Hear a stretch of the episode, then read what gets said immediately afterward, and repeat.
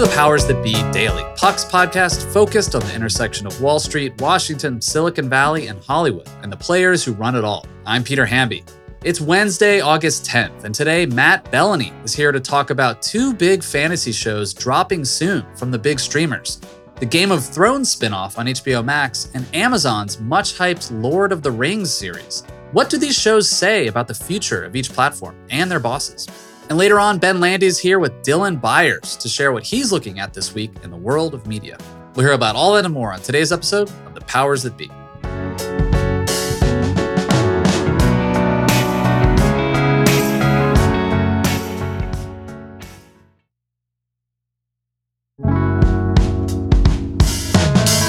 Happy Wednesday, everybody. I am joined today by Matt Belloni, my fellow founding partner at Puck, also the host of another podcast called The Town. You should listen to it.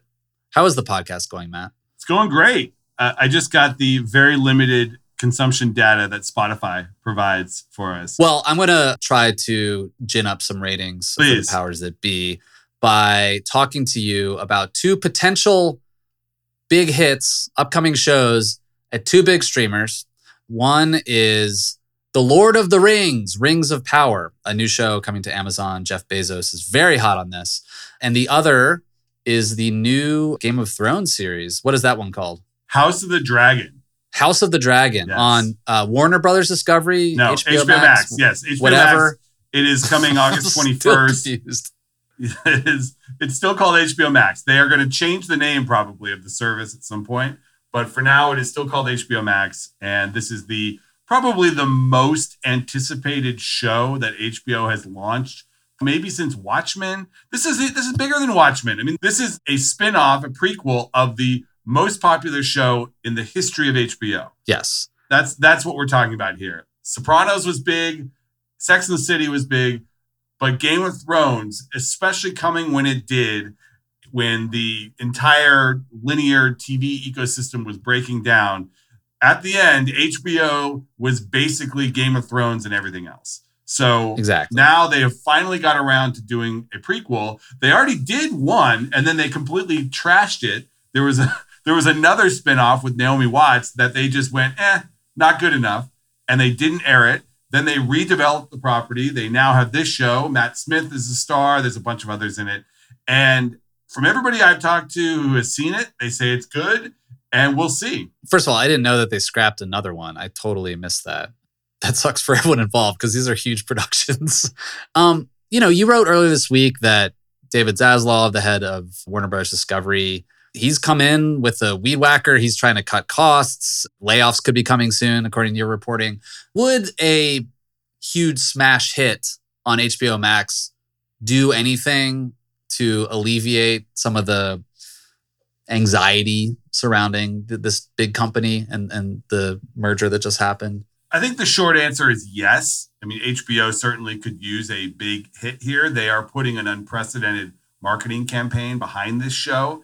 And if you talk about all the cuts that are going on at Warner Brothers Discovery, one place they are not really cutting is scripted shows at HBO. That is the bread and butter of this service. That is what they know they are great at. The team at HBO delivers time and time again. So this is the belle of the ball. Use whatever metaphor you want. The highest priority show for HBO. So if it comes out of the box and delivers huge audience, that is absolutely a narrative changer. Now, is it going to fix all the bigger problems with HBO Max and with the parent company? No. I mean, the biggest problem is that because of their prior owner, AT&T, and because of the financial situation the company's in. They have a huge amount of debt. They have 50 something million dollars of debt. In a best case scenario, they're going to make about $9 billion in profit this year. They are projecting about 12 billion in profits for next year. Those numbers don't quite match. So they need to start paying off that debt. And does a hit show change that calculus? No. But where it also could impact things is on subscriber numbers. The yeah. HBO Max service is probably, in my prediction, is going to benefit significantly from having a Game of Thrones show on HBO Max. I mean, even before the streaming wars and where everyone was paying attention to the sub numbers every month, we saw that people would subscribe and unsubscribe to HBO based on whether Game of Thrones was on. Huh. And I'm sure you know people who did that. I certainly know people who did that. And in this environment where people turn on and turn off streaming services based on what shows are on that particular month or quarter, this, in my opinion, is going to absolutely juice their subscriber numbers. But is that not related to revenue in any way for the larger Oh, it is. goal? Okay. Yeah, and, and the stock market will certainly pay attention to that. I mean, the whole problem with Warner Brothers Discovery is that the stock is in the toilet. You know, this is a stock that has lost 30, 40% in a year. And the entire job of the CEO, David Zaslav, is to turn around that stock price. So if they come back next quarter and they have a spike in subscribers, hopefully that will increase their stock price. We don't know because the market isn't just valuing sub numbers anymore. They're valuing profitability, they're valuing a diversified revenue stream, and all these things that they say they're doing. And the market is really not liking the direction right now because of this debt issue and some of the decreased forecasts that they've had. So let's talk about another streamer, which is more of a just mega company, which is Amazon. They also have their Lord of the Rings spinoff coming. Why is Bezos so hot on this? I mean, we are talking before that he's been posting about it and hyping it up. I think Bezos is just a Lord of the Rings fan, first and Okay. foremost. He likes the property. And business wise at the company, there was a sense that Amazon Studios was playing small ball on Mhm. their video aspirations. They had had some hits, won some Emmys. They had shows like Marvelous Mrs. Maisel. They had Fleabag, these kind of critical darlings that would get Emmys, but they wouldn't have a massive audience. And a few years ago, they really shifted that. They said, you know what? We are Amazon.com. We are the mega brand for everybody. Why is our video offering not appealing to everyone? And they started doing things like buying the Borat movie and blockbusters like the Tomorrow War during COVID. And they did shows like Jack Ryan and the Terminal List that just came out, which are not critical shows, but are big all audience action thriller shows. And what's a bigger franchise than Lord of the Rings? It's a gigantic worldwide known property and they're spending like it is a Amazon show. I mean, by some estimates, all in on the rights and the seasons, they're going to spend a billion dollars on this. So the pressure is on. I have a weird observation that you might contradict me here, but like sometimes I watch Amazon series like Jack Ryan is a good example. Like it felt big, but like the details that you see in like a scripted HBO series, like it just feels extremely premium, extremely well done. And sometimes I watch shows on Amazon, which again win awards or have like big audiences. They just don't feel as like glossy to me. Am I making that up? Is that a silly thing to say? Well, so I think part of that is personal taste, but it also has to Okay. do with the attention to detail. I think that Yeah. that a place like HBO applies to their shows. I don't think these other services would have scrapped a Game of Thrones pilot just because it wasn't good enough. yeah. And there are Yeah. example after example of HBO pausing shows. Westworld is a good example. That was developed to death before it was ready to be on the air. They have this new show with The Weeknd that's coming out called The Idol. That I know was, you know, they had cuts of a, a bunch of episodes and they basically scrapped them. The HBO brand is so bespoke that they are able to do that. In recent years, they've tried to broaden that brand out with HBO Max, and they have shows like the Gossip Girl reboot or the Peacemaker or things that are not so HBO brand focused. And that's by design. HBO hmm. had been overly male, they wanted more women. HBO had been older, they wanted younger people, hence Euphoria. So they're doing things to broaden out that HBO brand.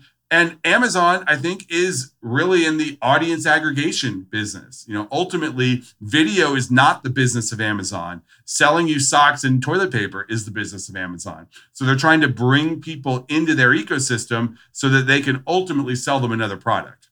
Uh, what brand of socks do you purchase on Amazon? I don't purchase any socks on Amazon. I think a couple times a year, my wife will just grab some at Banana Republic or Gap. socks are oh man, we're talking about mm-hmm. socks now. Socks are one of those things where you're like forget about them, and every time you get a new pair, you're like, why don't I buy socks more often? yeah, I, I really, I really rely on the holidays for my sock acquisitions. Some Argyle socks. Yeah, I get a lot around then. Well, Matt, thank you so much, man. It's good to be back from vacation and talk to you again. I hope you will come back in a few days and talk more with me. Thank you so much. Sure.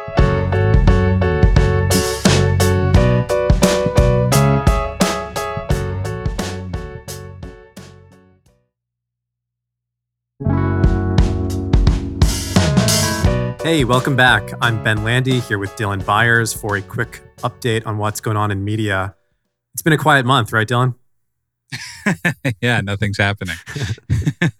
you know, I wrote a piece. I wrote a piece. I wrote a piece a few weeks back saying that like uh, there was nothing happening on the media beat, and then all of a sudden, it's like I tempted the gods, and now everything. You did. Happening. You willed it into existence.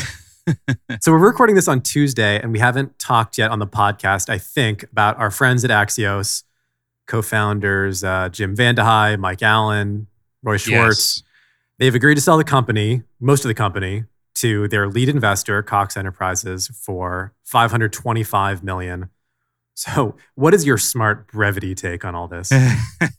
I'll do this in bullet points.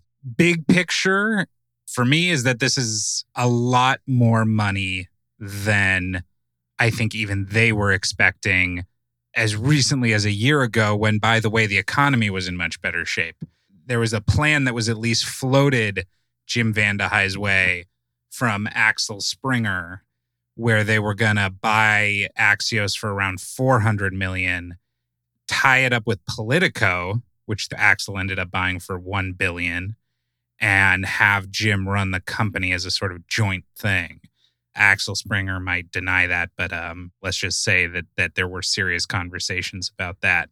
So the fact that they're selling it for 30% more, it's valued 30% higher in this economy a year later, I think is notable. I think number two, full disclosure, I worked at Politico for four years. I worked under Jim in the shadow of Mike. You have to give Jim VandeHei and Mike Allen and Roy Schwartz some credit here because in the last year, Politico has sold for 1 billion. They co-founded that.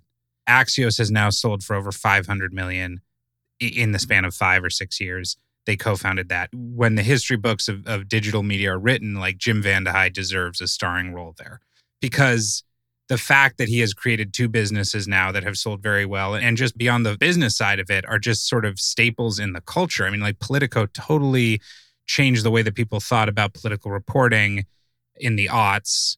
And then Axios comes along and introduces, well, I don't know if introduces, but at least sort of brings back this old smart brevity model in a way that clearly was deemed valuable to Cox. And I think those guys deserve a lot of credit. But what do you make of this sale price, 525 million? Because that's like 5x revenue, despite the fact that Axios, for, for all their incredible successes, did not post a profit this past year.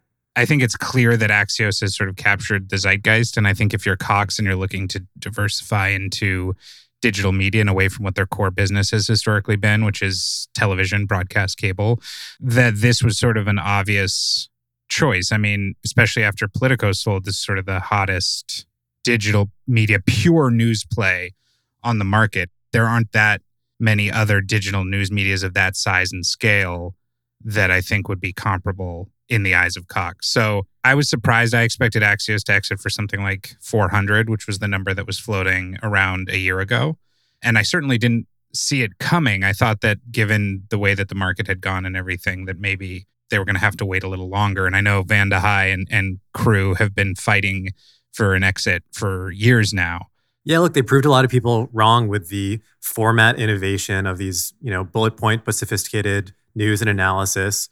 It's also a testament to how much money is flowing through the CSR corporate social responsibility ad market. Yeah, and you know the the one piece of that for them is the SaaS play, which is their software for enabling other businesses and organizations to do this smart brevity thing in their internal communication. Which Cox is not buying. Cox is not buying that business. That business is being spun off.